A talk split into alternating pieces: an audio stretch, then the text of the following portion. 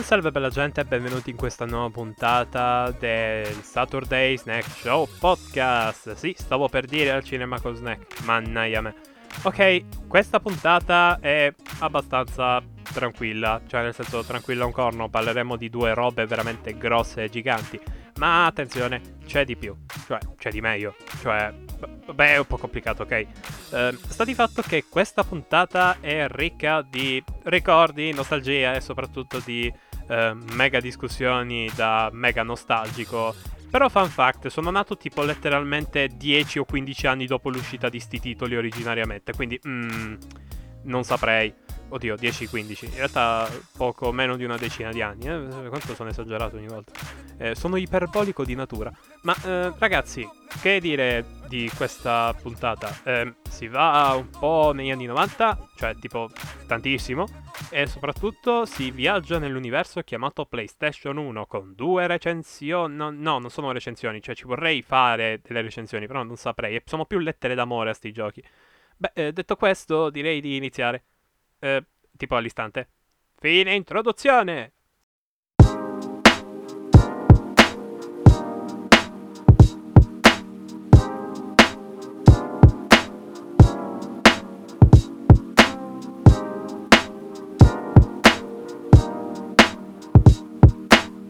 Il primo dei due titoli che oggi recensiremo per la carissima e amata PlayStation 1 è, è tipo Resident Evil, la bomba vera ve la do dopo, tranquilli.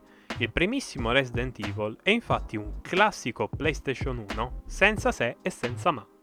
È semplicemente un titolo fantastico, non c'è nulla che sia fuori posto. Beh, oddio, in realtà una cosina ce l'avrei da ridire, soprattutto per i dialoghi, ma adesso ci arriviamo. Allora, un videogioco che ha dato il via a quello che tutti chiamano survival horror, ovvero giochi che te fanno caca in mano ma che soprattutto basano molto del loro fascino e del loro gameplay sulla gestione di poche risorse che vi serviranno a salvarvi le chiappe in game. Quindi parliamo semplicemente di giochi dove tipo dovrete usare un sacco la testa e infatti sono anche giochi pieni di puzzle logici molto spesso. E Resident Evil infatti è molto famoso per avere dei puzzle, molti puzzle, tanti puzzle. Il primo era soprattutto un inferno. E beh ragazzi, che vi posso dire? Iniziamo subito parlando forse della trama, una delle cose più iconiche di Resident Evil. Allora, la trama di Resident Evil è molto semplice, almeno all'inizio. Cioè, in realtà è semplice appunto, perché è letteralmente un B-movie sotto forma di videogioco. Ma la trama è questa. Diciamo che a Raccoon City muore un po' di gente. È gente che muore in modi molto simpatici, tipo squartata, senza testa, senza metà del corpo, e soprattutto come se fossero stati sbranati. E allora delle persone si fanno un attimo delle domande del tipo ma è normale sta roba? Cioè, allora mandiamo la polizia. Bene, la polizia viene sbranata a sua volta e allora la polizia dice mm, c'è qualcosa che non va. E allora manda una squadra tipo paramilitare, però tipo della polizia. Cioè una squadra di polizia che però praticamente si comporta come se fossero militari. E quindi, ecco, vengono comandati e direttamente non tornano. E allora la polizia fa un attimo un, un calcolo, dice... Mm, allora, i nostri agenti migliori sono morti male, o comunque non li abbiamo trovati. I nostri agenti ancora più migliorissimi eh, sono spariti nel nulla. Ok, ma andiamo quelli rimasti. Cosa potrebbe andare storto? Il fatto che spariscano anche loro. Cosa succede infatti alla seconda squadra? Che mentre cerca la prima squadra mandata, viene assaltata da dei cani zombie. Così, simpatici, eh? Bene, questi cani non solo si fanno fuori uno di loro, eh, tipo squartando la sangue in tre secondi tra l'altro, ma inseguono la squadra fino a quando, diciamo, non li bloccano nell'unica zona, diciamo, quadrata, cioè con dei muri, in tutta appunto questa enorme forestona gigante, la foresta di Raccoon City, tra l'altro. Ed entrano in questa casa, apparentemente disabitata. Praticamente se urli nella hall gigante dell'inizio del gioco, praticamente ti si sente il rimbombo sette volte. Ecco quanto è disabitata la casa del primo Resident Evil. Tra l'altro è, è sempre stata una casa brutta da vedersi, proprio. È, è spoglia, mamma mia. Ok, eh, allora, questa squadra, ok, quelli in realtà rimasti, vengono, diciamo, lasciati un attimino a marcire in questa casa, anche perché il loro elicotterista eh, gli ha tipo detto a fa culo stronzi morite e se n'è andato via e li ha lasciati a morire letteralmente quindi sono bloccati in questa casa fino a quando appunto non trovano un modo per dire bella siamo vivi aiuto ma eh, appunto la trama si basa proprio sul fatto che sono dei sopravvissuti, a tutti gli effetti, che devono continuare a sopravvivere. E indovinate cosa fanno come prima azione in game? Si separano, ma, ma ti pare che hanno un'idea decente? Puh, dilettanti. Si separano, ragazzi. La prima cosa che fanno in questo gioco è separarsi, come sempre. E indovinate un po', si separano, manco andando a gruppi, ma a uno a uno. Mamma mia, de- dei geni. Tra l'altro, ehm, in questa casa c'è una cosa simpatica chiamata eh, zombie. Piccolissimo. No, non è che la casa è infestata, no, assolutamente. E infatti il gioco si basa proprio sul fatto che dovremmo cercare un attimino di salvarci le chiappe da questi cosi, accompagnati da cani zombie che ci fanno dei jumpscare dalle finestre, accompagnati da un sacco di creature molto bruttine, ehm, tipo eh, molto brutte, tipo delle lucertole con eh, le gambe che ci faranno ancora più male. Eh, eh credo anche quelle zombie, non lo so, non l'ho ancora capito, devo ancora comprenderlo. Ma eh, sta di fatto che giocheremo un intero gioco dove semplicemente ci caccheremo in mano a ogni angolo che passeremo.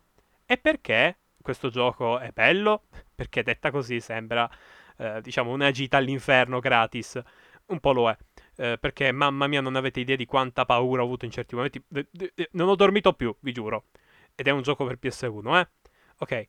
Ehm, e praticamente questo gioco è survival, quindi avremo tipo sì e no due o tre colpi in tutto il gioco di pistola? E se sbagliamo a sparare, quei colpi sarebbero probabilmente la nostra pietra tombale quando affronteremo magari uno dei tanti boss del gioco, che in realtà è sempre quel cacchio di serpente, ma lascia stare. Dunque, eh, in questo gioco Spareremo, spareremo, spareremo e spareremo in modo molto lento, tranquillo, perché ovviamente l'ansia ti deve salire a palla anche quando affronti dei tizi che sono lentissimi, perché tu sei più lento di loro a sparargli tra parentesi. E quindi il gioco scorre così: raccogli gli oggetti, prendi quell'oggetto, prendi quell'altra munizione, eh, salva la partita, tra l'altro con dei oggetti limitati, sì esatto, i salvataggi sono limitati, maledetti bastardi, ehm, e praticamente appunto eh, salvate la partita ogni tot eh, cercando di sprecare il meno possibile i salvataggi perché se lo fate è la fine e una volta fatto diciamo eh, appunto man bassa di zombie e di oggetti, poi dovrete risolvere degli enigmi semplicemente infernali perché richiederanno oggetti non solo praticamente introvabili senza guida la maggior parte delle volte, ma la cosa peggiore è che dovrete prendere oggetti dall'altra parte della mappa ogni volta, quindi vi dovrete attraversare ogni volta mezza casa per prendere un oggetto. E tra l'altro, questo gioco fa uso delle porte per un bellissimo sistema di caricamento e quindi vi dovrete sorbire ogni volta animazioni di porte che si aprono e che praticamente saranno metà del gameplay. Tra l'altro queste animazioni non servono a nulla, servono solamente a mascherare i tempi di caricamento. Un fottuto inferno, tranquilli. E mi chiedo anche perché ci voglia così tanto tempo a caricare uno sfondo. Per esempio Final Fantasy e ora uno direbbe, ma, ma, ma, questo è cittare. E Final Fantasy VII, ragazzi, ci mette un istante a cambiare sfondo. Perché Resident Evil devo aspettare mezz'ora? Non ho mai capito questa cosa. E ancora mi dà fastidio tuttora, eh. Quindi, questo gioco è invecchiato bene? A voglia. Fa super cacare in mano? A voglia. È divertente? A voglia. Circa, se vi piace molto il backtracking e soprattutto, ehm, appunto, eh, l'orrore, la caga. Eh, è un gioco particolarmente, eh, di, di, diciamo, moderno. No, Resident Evil è veramente uno di quei giochi 3D che sono invecchiati uno schifo. Il gameplay è lento. Eh, le animazioni eh, sono lentissime, tutto serve a fare ansia, dicono tutti, ma in realtà è una bugia, perché Resident Evil 2 per esempio fa le stesse cose che fa il primo, è lo stesso tipo di gameplay, letteralmente a momenti, però Resident Evil 2 è più divertente perché appunto il gameplay è più dinamico, Resident Evil 3 poi è il top del top. Ecco, il gameplay quindi nel primo Resident Evil è semplicemente lento perché ancora gli sviluppatori non sapevano bene che fare con questa serie. Cioè, volevano fare tipo sparatutto di sopravvivenza e tutto quanto, però si sono dimenticati di una cosa importante, ovvero il fatto che sparare deve essere una cosa divertente, non una specie di rompicapo dove devo cercare di non morire perché tipo sei più lento di una vecchia in carriola. Ecco, eh, questo è invecchiato uno schifo come meccanica, vi dico. Resident Evil 2 è molto più divertente da quel lato, anche perché gli zombie non è che fanno sempre la stessa animazione di morte nel 2. Nel primo invece è letteralmente la stessa identica sparatoria ogni volta che aprite i corridoi. Alla seconda volta voi direte carino, alla terza, quarta, quinta, direte, eh, alla decima, ventesima volta che farete uno sparatore con uno zombie comune, voi direte, per favore, ti prego, dammi qualcosa di diverso. Poi il gioco vi dà qualcosa di diverso, ovvero dei nemici fottutamente invincibili, e se non avete giocato bene all'inizio, potete benissimo riattivarvi il salvataggio, perché sono i fottuti Hunter. Ecco, quella cosa lì è secondo me il difetto più grave del gioco. Gli Hunter vi fanno morire sempre, continuamente. Sono dei maledetti bastardi e a un certo punto del gioco diciamo che vengono spammati. Ora, io ho affrontato tutto il gioco, i boss, il serpento, tutto, di tutto e di più, ragazzi. Veramente. I boss del gioco sono veramente tanti e anche abbastanza difficili. Ora però mi dovete spiegare perché gli sviluppatori hanno pensato che mettere un mostro, diciamo base, chiamiamolo così, cioè dovrebbe essere base, ok? Un, perché hanno pensato che mettere un mostro base così forte e magari metterlo anche in gruppo fosse una buona idea? Perché ragazzi, a un certo punto del gioco, mamma mia, l'incacchio sarà atomico, non avrete neanche più paura. Gli Hunter, tra l'altro, sono protagonisti di jumpscare terribili, io ve lo dico. Ma eh, dico, gli Hunter, no? Maledetti infami. Ma si può? Ma, ma si può che quelli lì sono semplicemente invincibili e vi fanno un male cane? Ecco, questo è tutto quello che ho da dire su Resident Evil. Titolo semplicemente leggendario, ehm, che essenzialmente è appunto il padre dei survival horror, che diciamo che come punti di forza ha l'atmosfera, il fatto che all'epoca fosse abbastanza innovativo, tralasciando Alone in the Dark, e, diciamo, in realtà Resident Evil ha copiato. Eh, questa cosa non va detta, non si dice, perché poi uno dice, eh, stai dicendo false informazioni. No, no, ragazzi, Resident Evil ha palesemente copiato Alone in the Dark. Andatevi a guardare qualche gameplay di quel gioco. Sarà un incubo e vi verrà voglia di vomitare, perché la grafica è veramente orrenda. Però, dai, almeno per la, la storia, ecco, la, la, l'importanza storica. Eh, comunque, eh, dicevo, Uh, il gioco è bello, è invecchiato malissimo, è frustrante, inutilmente, ci sono alcune meccaniche che voi direte semplicemente ma perché cacchio hanno avuto questa idea del cavolo? Uh, ci sono una serie di accorgimenti nel gameplay dove voi direte semplicemente ma perché hanno dovuto congegnare questa cosa? Le boss fight sono difficili, insoddisfacenti e frustranti, eh, soprattutto quel maledetto serpentone. E um, un'altra cosa eh, preparatevi perché avrete una delle peggiori esperienze, diciamo, videoludiche a livello di checkpoint e salvataggi della vostra vita. Perché mi è capitato un botto di volte di morire e di dover appunto, per colpa del fatto che ogni volta i salvataggi sono limitati, sono stato costretto a ricominciare tipo intere porzioni del gioco, super mega difficili ovviamente, solamente perché dovevo risparmiare i salvataggi. Ora uno direbbe, eh, ma te li gestivi meglio? No, ragazzi, no. Io avevo 18 salvataggi. Il problema è che ogni volta per andare a ste cacchio di macchine da scrivere ti devi attraversare mezza villa. E io non ho voglia, sincero. Quindi capite bene che il gioco è acerbo, il design è me. Eh, tra l'altro il tutto è, diciamo, abbellito da una cosa tremenda chiamata... Eh, aiuto, come posso dire? Eh, eh diciamo... Come trovare le parole giuste? Uh, ah sì, è uh, diciamo abbellito dal peggior assets di dialoghi che abbia mai visto in un videogioco. Ora, gli sviluppatori hanno pensato, vabbè, facciamo dei dialoghi carini. No, eh no, Resident Evil ha dei dialoghi che, mamma mia, sembrano usciti da uno di quei film dell'Asylum, avete presente, no? Battutacce che voi direte, ma why? Proprio così disperatissimi. Ecco, questa è, è l'esperienza di Resident Evil magica, frustrante, spaventosa, frustrante, spaventosa, anni 90.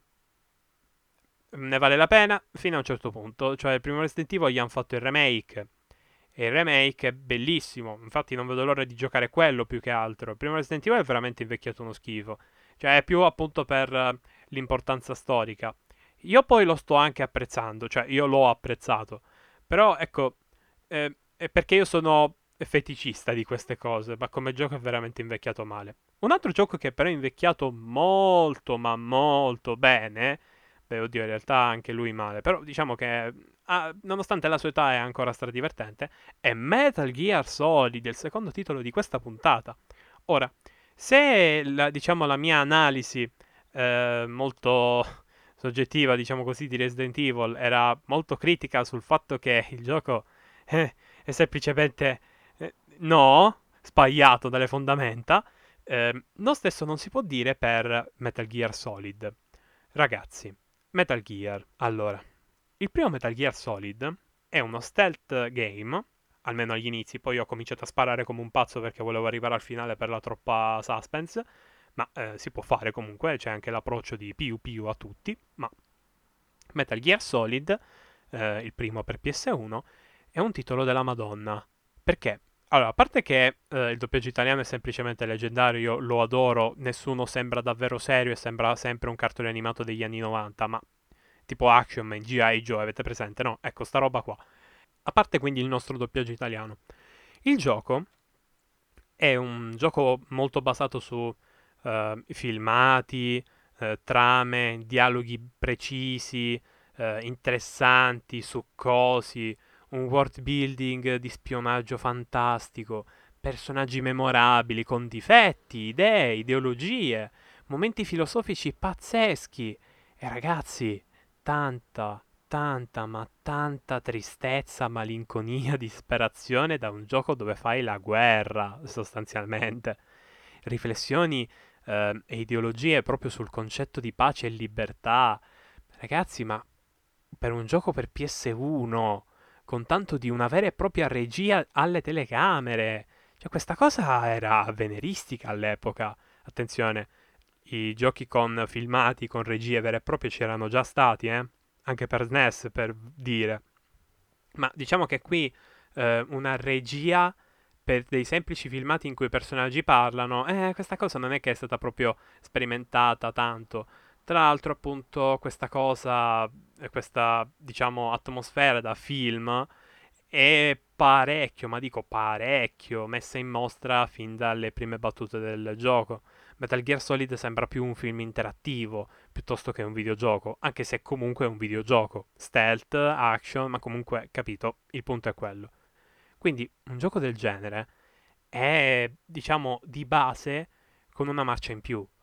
Ora voi direte, ma eh, quindi questo gioco è semplicemente divino. Sì, sì, è un gioco che nonostante abbia moltissimi, ha tipo 20, quasi 25 anni se non di più di età, ok? Però Metal Gear Solid è vecchissimo, ragazzi. Nonostante questa età, Metal Gear Solid, raga. Ma io l'ho giocato come se fosse uscito tipo qualche giorno fa. Ora, starò anche esagerando perché alcune meccaniche erano molto rudimentali all'epoca, tipo eh, la mira, che ancora non c'era manco in prima persona come nei giochi di adesso, tipo appunto Metal Gear Solid eh, 3 e 2, per dire. O magari la mira in terza persona di Metal Gear Solid 4. Non c'era nulla di tutto ciò, era rudimentale in alcuni aspetti, Mi- microscopici ma eh, lo era. Metal Gear Solid non è invecchiato di una virgola, ragazzi.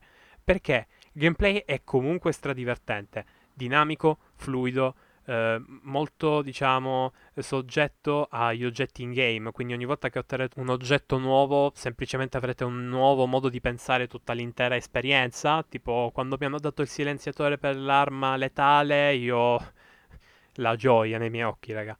Eh, quindi, eh, ecco, questo gioco continua sempre a espandersi man mano a mano che andiamo avanti con nuove soluzioni di gameplay e, diciamo, nuove meccaniche, sempre molto eh, ancorate alla trama, ecco, molte soluzioni nella trama che mi hanno semplicemente fatto dire wow, ragazzi, semplicemente, perché eh, diciamo che Kojima ha avuto alcune pensate semplicemente storiche, se non addirittura leggendarie. Uh, vi basti pensare che ha inserito un momento in cui uno dei boss del gioco, uh, diciamo, cerca di rompere la quarta parete analizzando la memory card e tutti i salvataggi del gioco e dei giochi Konami ehm, e prende questi salvataggi e te li analizza e ti dice mm, ti piace molto Castlevania per dire.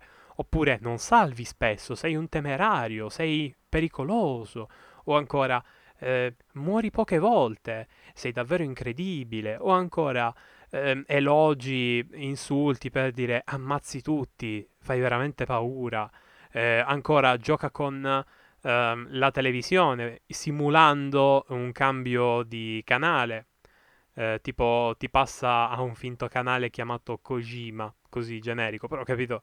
Ehm, sono cose che sono mind blowing, raga. Semplicemente mind blowing. Tra l'altro, eh, a un certo punto il boss, chiamato Psycho Mantis, ti fa vibrare il controller dicendo adesso farò vibrare il tuo controller e farà muovere. Però, eh, capito, lo fa vibrare.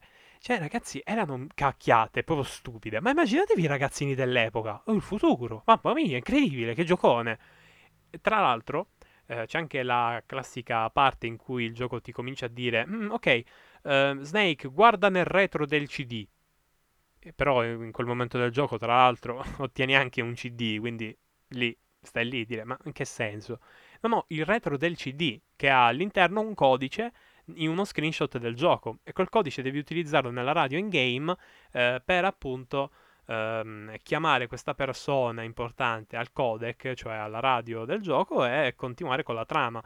E questa cosa è stata fatta sia per fare tipo wow a chi appunto aveva comprato il gioco, sia appunto a fare tipo un dito medio gigante a chi appunto non l'aveva comprato.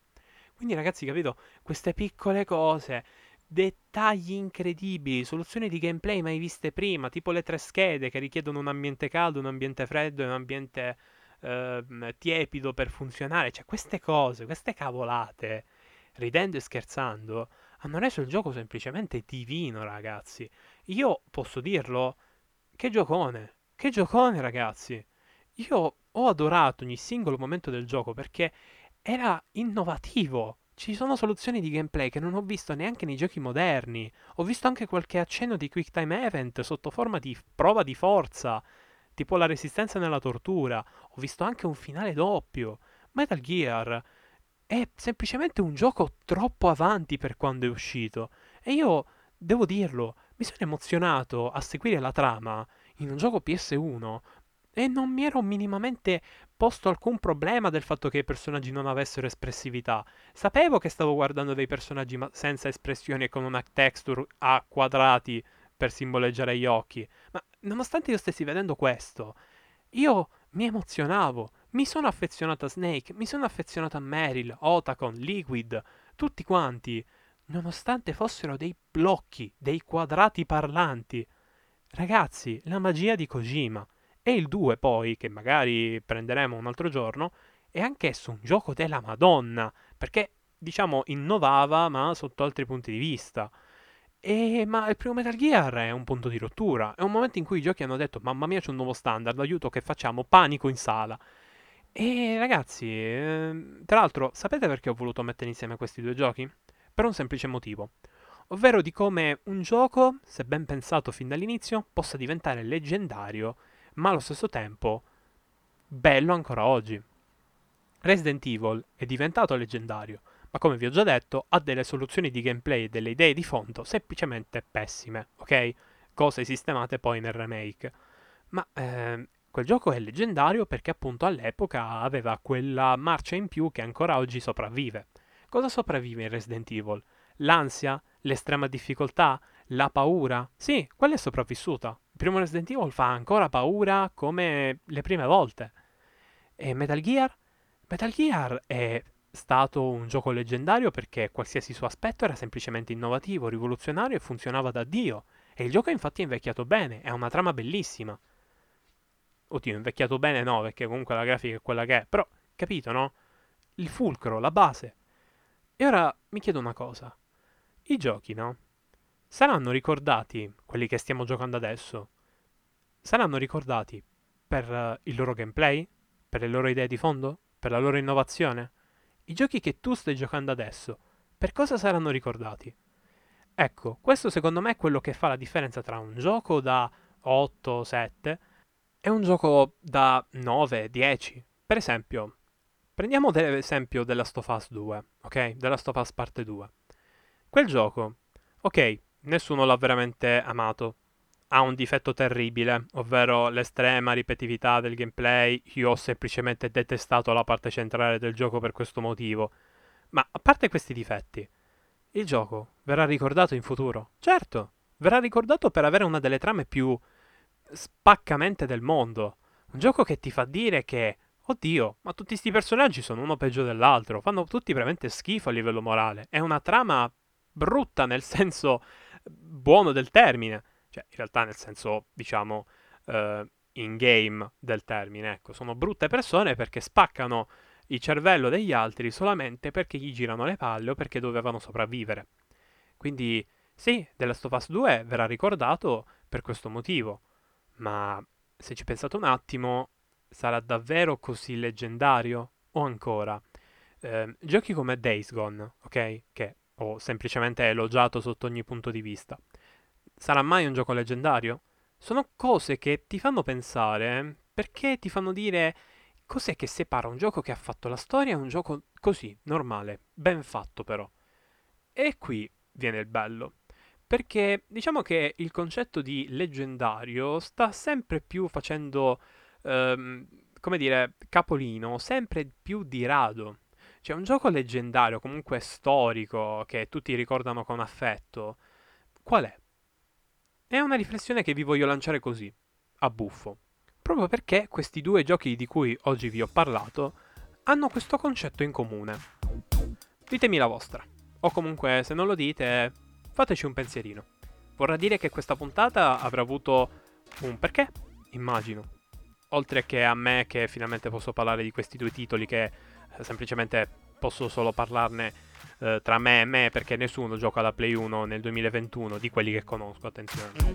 Beh, detto questo ragazzi, direi che ci possiamo anche salutare. E per dire che vi saluto, intendo che vi dico bye!